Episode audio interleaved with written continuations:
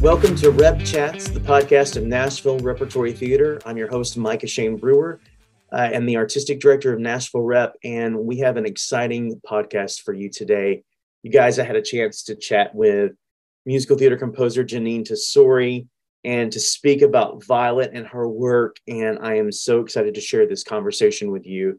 Uh, Jeanine Tesori is no stranger to musical theater. If you have been around, you know some of the shows that she has composed including Shrek, Fun Home, Thoroughly Modern Millie, and Violet, which we are talking about today. Uh, it, it's it's always uh, exciting and um, invigorating to speak with someone of her caliber and talk about the creative process. And so, um, without further ado, here is my conversation with Jeanine.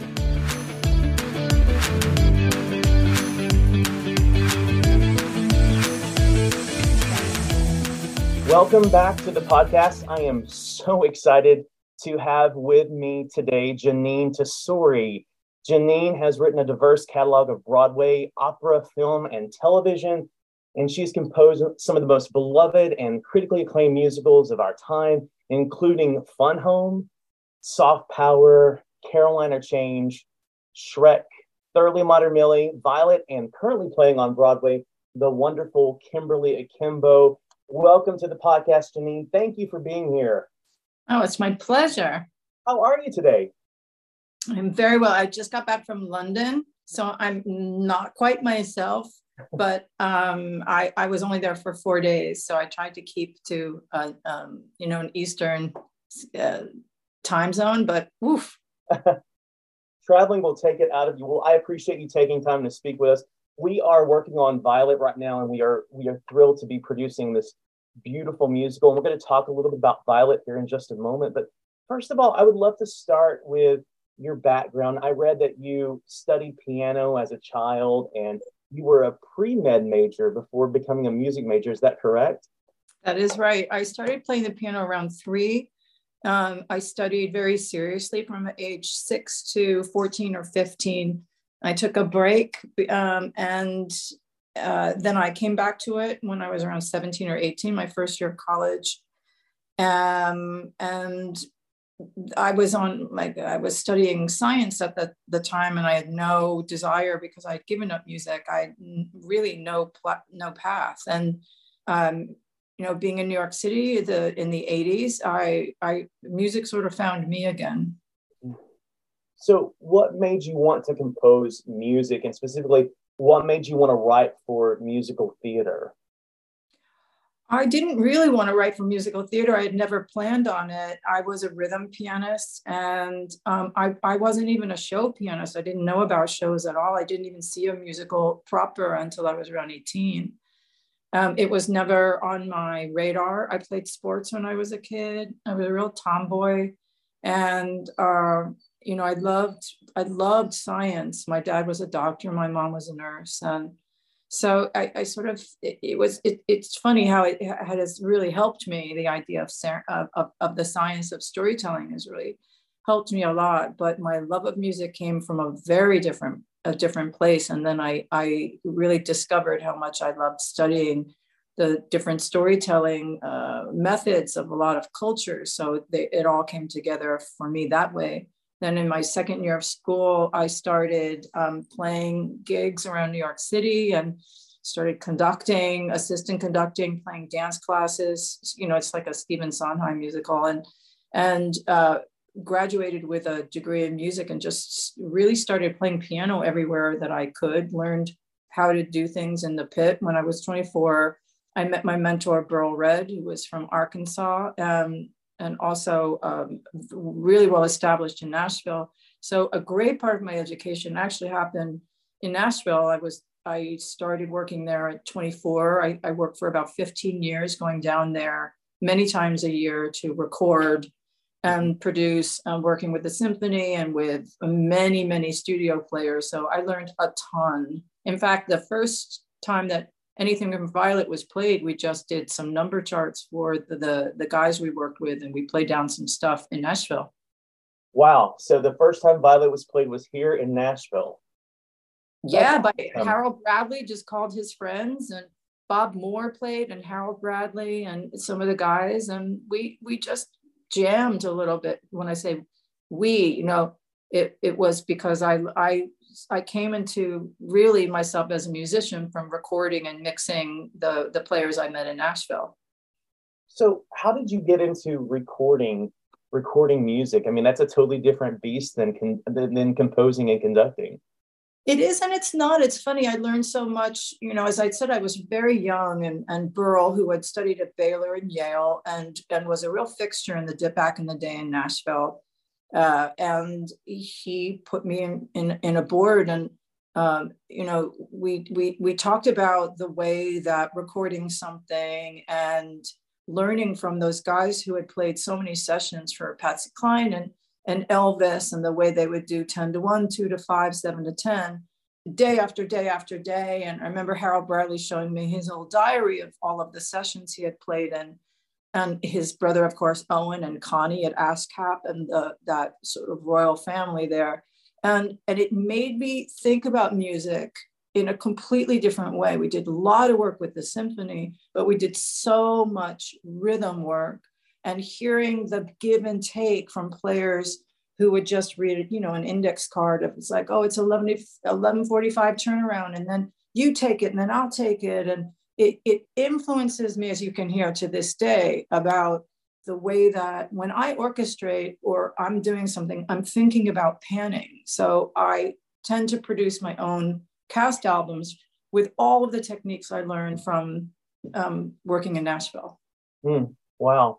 So Violet was your first musical, correct? Yes. How did I, I put one right before that, but it was I, it was before I quite knew what I was doing. Uh-huh. And I, I believe I heard it was called Galileo. Is that correct? Yeah. Yeah. Mm-hmm. Um, well, let's talk about Violet because that's why we're we're chatting today. How did the idea of Violet come to be for you as a composer? You know, I was in I I grew up playing in the pit, so I started playing in the pit when I was 19 and I you know any any keyboard part and so I really learned the pit is the um, pit players are amazing and it's sort of in a way like the mailroom in that you everything goes through there first. And you i learned so much about the mechanics of the musicals but i had no intention of ever writing them. I wrote dance music and i had inadvertently written things my whole life. I wrote the varsity show when i was at columbia and that was just something i did. I didn't think you could make a living at it. I'm not sure you you can still but that it i was just oh i hear things and then i write them down. Is that writing? You know it didn't even occur to me. I didn't grow up with that. So I, and i'd never seen w- women in forget even playing composing or conducting. I'd never even seen them playing piano professionally. So it was my my awakening to music came at um, meeting a lot of women in music in new york city in the time. And uh, I so the story I, I saw of a short film on Showtime. They used to play films in between programming. And it was this beautiful uh, small film with Didi Khan. Um, it was written, I think it was done as a dissertation. It's still available somewhere. And it had always hit me in the back of my mind. I didn't know why, uh, but it always stayed with me. And then I I remember telling Buryl about it, and we found the short story. And, and then there was a, a time in um, New York where I had just sort of gotten tired of making other people's work. And I think it's always a really helpful point when you hit the ceiling, right, of what you're doing and you want to do something else. And I remembered that story. And we flew down to North Carolina and we met uh, with um, Doris Betts. Um, she did, she wasn't, I will say it politely, she wasn't fond of musicals, but we sort of made her a deal. I just said, I need to, to write this. I've already written a couple songs with it with Brian Crawley, the, the wonderful librettist and lyricist. And if you don't like what we do, I'll give you the rights back. And um, she graciously agreed to that. Uh, was there at our opening night in in New York, and we just sort of went off and and tried to write something. You know, what I appreciate about the score of Violet is the the, the musical landscape, uh, how it changes along the journey. You know, can can you talk about the different styles of the musical numbers in the show? Was it a, a, a conscious decision to to write with the different settings of the show in mind, and how, how do you come up with what a show sounds like? Such a great question. And it's actually a mysterious answer because I don't quite know. It's not something I can really describe. When I sit with uh, characters in a show long enough, they begin to. Um, I've tried to describe it to someone almost like the Queen's Gambit when she stares at the ceiling and the chess player, the chess moves start happening. That is what it's the closest thing I've ever seen to how a, a score begins to speak to me about the world that it would be and the way that it moves, the rhythm of it, what they would be listening to, the period, the time in which the story takes place. I had spent, by the time I wrote Violet, I had spent so much time in Nashville and Memphis. And then I ended up driving that a, a lot of the um, the roads to, to Tulsa and, and a lot of that path we did and took photos and um, talked with so many musicians and sat at so many barbecues. And I went to healings, I went to snake handlers, I sat on the laying of hands for uh, uh, things that will to this day were so remarkable because I was coming down as this northerner and I have a deep love of the musical traditions of the South because I just do. And and and the you know they're they're they're to me especially the um, instruments that the, the sort of carry instruments, and the mountain dulcimer, and all the fiddlers. And I I have a, a I learned so much from them. So um, I wanted to really write honoring my version of what that story would be like. So I just let the the the um the story really speak to me. Mm. That's lovely. I, you know, I, I guess the, the the journey along the way just informed what this piece would be for you. I guess. Yeah. Yeah, absolutely. And I spent a lot of time thinking about it, and um, I even I mean, it's pretty well known story in the, the, the, seven people who sort of really care about it. But I went to a lighthouse to really write this and and, and come up with what I had learned with all the players I had met down south. Um, and you know, most of my relatives they live in Huntsville and Jacksonville, um, Asheville, and um, Shreveport. So I have spent a lot of time down there because half my family is um, is uh, lived there, and uh, so I I wanted to understand how theater and the, those kinds of traditions could meet. Mm-hmm. Wow. So, so Violet was in uh, 1997, uh, premiered at Playwrights Horizons off Broadway, but it didn't make it to Broadway until 2014. Is that correct? That's right. Yeah. So, uh, talk to me about were there any changes that were made over the years, like when you when you brought it back to Broadway? Were, were there things that you you changed with the the music or the script, things that that didn't work at the beginning that you decided you wanted to to try to play with? we played with the act break. We played with, there are certain things, it's turned out the more that I know, the beauty of Violet, I think, is I did not know that much about musicals. I learned how to write a musical as I was writing Violet with Brian. Mm-hmm. And, and the, the difficulty with something like Violet, which I, I learned as we were going to Broadway, is when you talk about a protagonist and someone who takes action and is changed, you also have to talk about the antagonist and what's pressing against her change and that's the difficult thing about about something like um, violet which is you could look at it like uh, the wizard of oz without the wicked witch um, the the antagonism and the antagonist is the way that we look and define beauty and the way that we make decisions about people based on what we what they meet us with what the what the world has already decided before we utter a, world, a, a word. And i was very interested in that point particularly of, of young women growing up about the way that they take the the trauma of what you know her father loved her very much and because of an accident, um, completely changed her life. But the way that that we wear our trauma for the world to see, even even when it's nobody can see it, it's still there as if it was, you know, it, that it was very clear um, for all to, to know. Mm-hmm. Well, when you are thinking about what you're going to write, when you're searching for material, how do you know when material is good for a musical? Is there a, a magic um, element? Is there something that kind of uh, is that a light bulb that goes off for you? You just said it. It's a kind of light bulb. I would say it's more like a um, that that sound that ET makes when his fing- the red finger goes um um um um. There's a humming for me that happens over the years that I've discovered, and and the other way I would say is music. There has to be room for music. I've looked at so many stories, and it's not about being right or wrong because I would I can imagine that someone else will look at a story and decide it's right and do a really great job with it.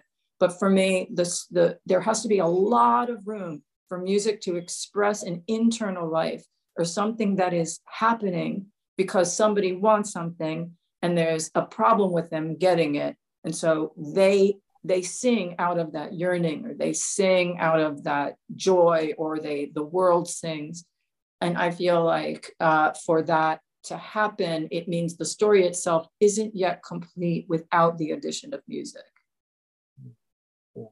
so you collaborate with a lot of playwrights uh, as, your librettist and your and your book writer. I'm, always fascinated by the artistic process of writing. So when you're when you're collaborating and you're working on a piece, do you have certain habits that you do on every show, or does it evolve with each partner? How do you how do you collaborate with a writer?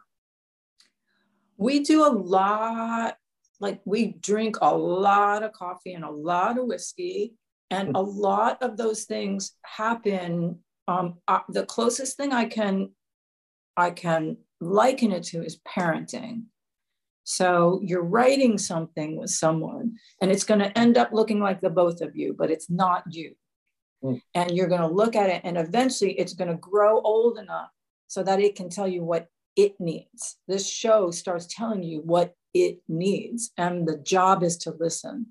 So part of it is making a hospitable place for, for a, a story to grow. You have to, I think, really get in there and understand structure. I've studied so many pieces and of all different kinds, not just musicals, because I think that that as a, as in a scholarly way is too limiting.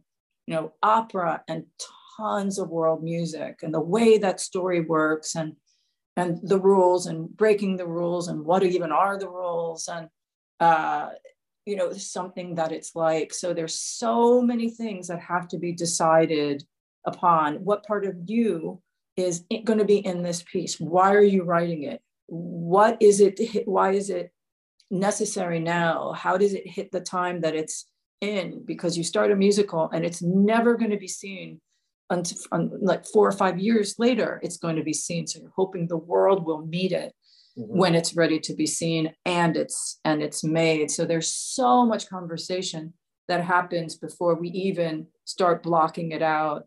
Um, and then and then you keep going zeroing in and and coming out and zeroing in on on the as the show progresses have you ever got to a show like like when you're preparing to uh, to to uh, for a Broadway debut of of a show and realize that uh, it's not working the way you intended two or three years ago. Have you ever had that experience? I don't know if I've had that experience because you don't really, there are very few shows that open. You get them more right now, I think, because we're in a COVID moment, or if there's a show that's too expensive to go out of town.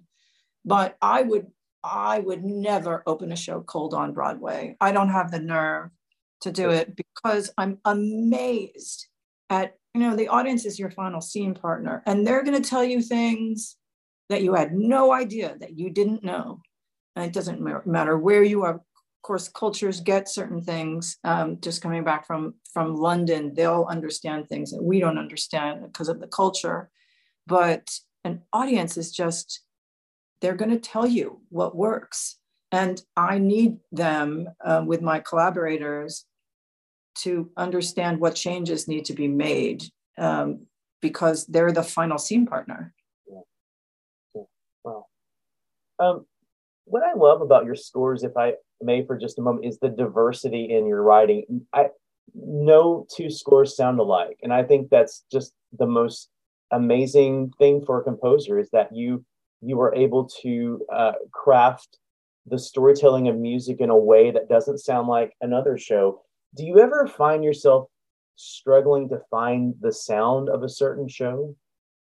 I don't think I'd take a show on if I don't know what that sound is. Part of the decision to say yes to it is to know that I feel like I can do it, that I feel like I should do it, and that I have it in my uh, sort of in my imagination of what it what it sh- what the sonic world is going to be you know when we look at someone like um, Meryl Streep and and all she disappears. I got to work with her a couple times and she just disappears into these characters. She's still her and not her. And I feel as sort of my northern star about disappearing into the worlds of these characters so that I they're the ones who are writing it in a way, not me. When you go back and revisit your work, specifically Violet, do, do you ever look at the show through a different lens? Does, the, the meaning of the show or does, does anything change for you when you go back to revisit a show like that? I I don't really listen to the shows that I've I've done because I I find it really um, I feel so vulnerable when I hear things that that I've done. It was fascinating, I will say, because Violet, when it opened in New York, was an extremely painful uh, situation for me and Brian. It opened off Broadway, and there had been so much buzz about maybe we would move, and we just didn't.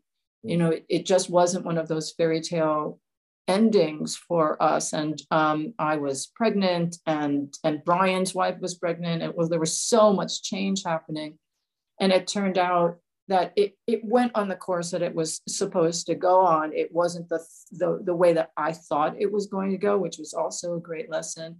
So by the time that we did it as it was supposed to be a one night concert with Sutton Foster, because I was the artistic director for something called Off-Center at City Center taking off-Broadway shows or smaller shows and and revisiting them like an encore's method, um, you know, that that template. And she started doing it, and I thought, oh wow, this show, you know, I hadn't thought about it in so long, and here we are 17 years later. And and we got it, we got to do, we changed very little about it um, when Brian and I revisited it, but it really had a great impact then and ran on Broadway for um, unlimited time at the roundabout. I'm curious. Uh, in, in the original score, uh, the the song "You're Different," it, it's replaced with "The Last Time I Came to Memphis." Do, can you tell us a little bit about why you chose to change that song? You know, there are some song moments that I feel like I, as a composer, chase and chase and never quite get. That's one. And I think the reason why you're different always made me nuts is not because the song isn't good. I think that it's a good song, um, but it doesn't. It, it felt too pat to me. It's just one. Again, it was it was it's such an early stage for me as a theatrical composer, and I feel like you're. He's saying you're different. It's like and and so uh, it, it, it obviously dislodges something in him that makes him want to stay. Um, but the rhythm of the song, a ballad coming after a ballad, always felt like it didn't it didn't do what we wanted it to. And I've come to also sometimes people will ask to do that song instead of the the newer one. Um, I don't know how Brian feels about it. I'm also fine with it, but uh, I think the rhythm of the new song is welcome break mm-hmm. from the other one, uh, and it's just char- character-wise, it feels much more like Monty than to suddenly be singing. It's it's a pretty romantic ballad at that moment that I just didn't understand what would the truth of it. So it's one of those moments that's that's a hard one. Gotcha. I'm always fascinated when I speak with with um, artists like you. Uh, do you have any musical heroes? Do you have people that you looked up to as a young composer, or people that you still look up to that you um, not try to emulate, but but inspire you in your work?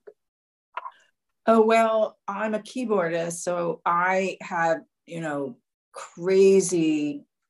Uh, I, I, was I was really mad for um, people like Billy Preston and Billy Joel and Elton John with the way that they played piano.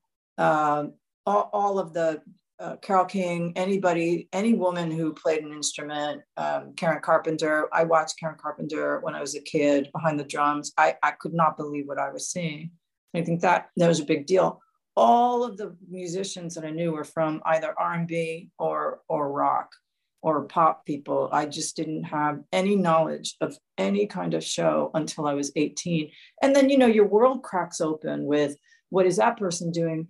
And um, I interned at Playwrights Horizons when Steve was doing Sunday in the Park. They did Act One there, and that's why I I interned because I had discovered his work, and so I got to see that so many times. You know, in previews, you you you just go and he's there was nobody really better. Uh, but there are are so many people that I would look to in a, in a lot of uh, the ways that they would the, the poetry that they had and and also the clarity of storytelling and the, the dance of those two um, liz swados Micki Grant um, you know kander and ebb they're just you can just name so many but i discovered the whole world all at once. Mm. um, and that was that was the, the crazy I, did, I had to learn so much about theater because i hadn't grown up with it well, to be in the room with Sondheim and Sunday in the Park at Playwrights Horizon, I can't. I, that's a different podcast for a different day. My God, um, wow! I, I, know recently that you have been uh, composing more opera. Uh, do you have a different approach to the way that you write opera? Uh, I do. I'm working on the last one. Um, the Blue just opened at the English National Opera at the ENO. It's it's had many productions here and was in Amsterdam, and the, I'm doing the um, the final one here that I'm, I'm halfway through. One of the main differences is um, in an opera you orchestrate because it's you it takes such a long time and um, the composing continues with the orchestration, that there are ways of thinking about story because the orchestra is so large that it, it infiltrates that, oh, this moment is this. So it's very different. On Broadway, there are there are rarely sections unless you're doing something like a thoroughly modern Millie, where we had a great, you know, was um, a, a, a, great brass section and small string section, but then, but that's not the kind of orchestrator that, that I am. So that's very different. And also the, the pace of an opera is really different. You can um, stay, uh, one of the great lessons for me in, in opera is to not go so fast. The mm. rhythm, you can, you can express a musical idea and then almost exalt in it where in musicals it's just like go go go keep going especially now. But in an opera there is almost this this need to fill the giant space with musical ideas that can soar and stay and repeat and breathe. And uh, so that's really quite different. Plus just the epic nature of the storytelling that matches the largeness. Like this opera i'm doing there are going to be 50 male voices and you just don't that's not a world, a sonic world that we have in theater. Yeah. Wow. Um, do you have any advice for young composers wanting to write for the theater? Uh, well, I would say the most important thing my mentor always said to me is talking about writing isn't writing. Mm-hmm.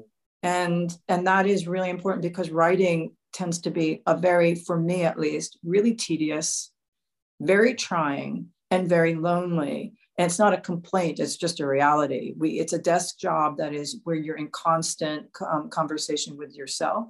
And um, i would i would say getting used to structuring your own time being alone a lot is really important because the lifestyle itself, it's not just about so many people are talented, but not everybody is well suited or well matched to the kind of life that you have to, I think, lead as, as a young composer.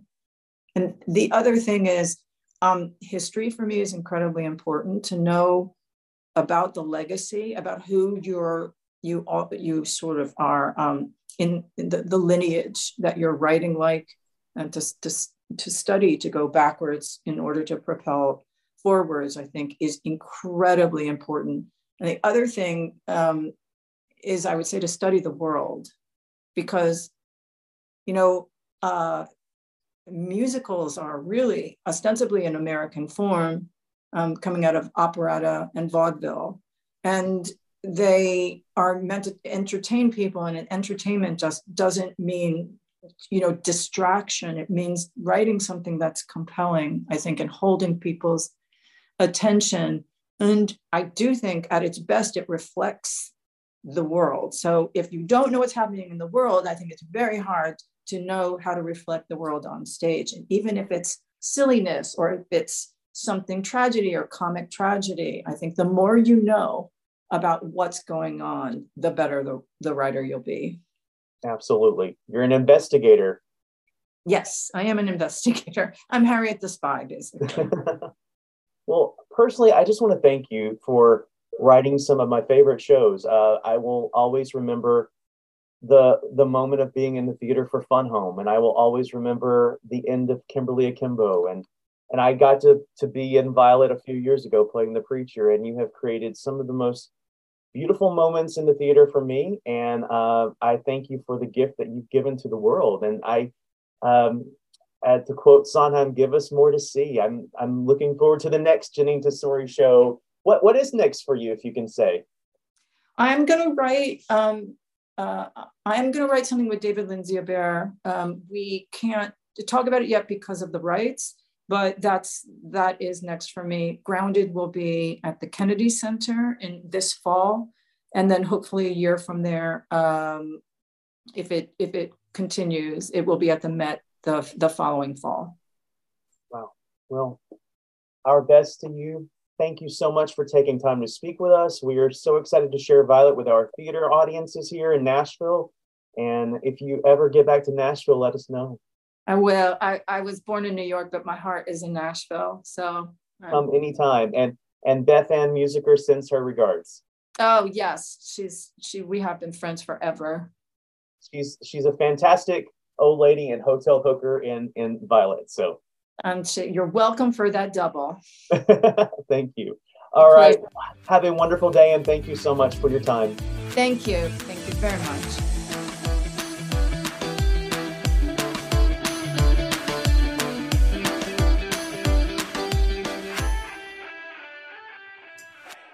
Oh, that was amazing to get a chance to speak with Jeanine Tesori. Uh, I, I'm I have no words other than come see Violet playing May the 12th through the 21st at TPAC's Johnson Theater. You can get your tickets at nashvillerep.org. Head on over there right now and get your tickets before they're gone. Uh, I want to thank Jeanine Tesori for joining us today, and uh, we'll see you next time on Rep Chats.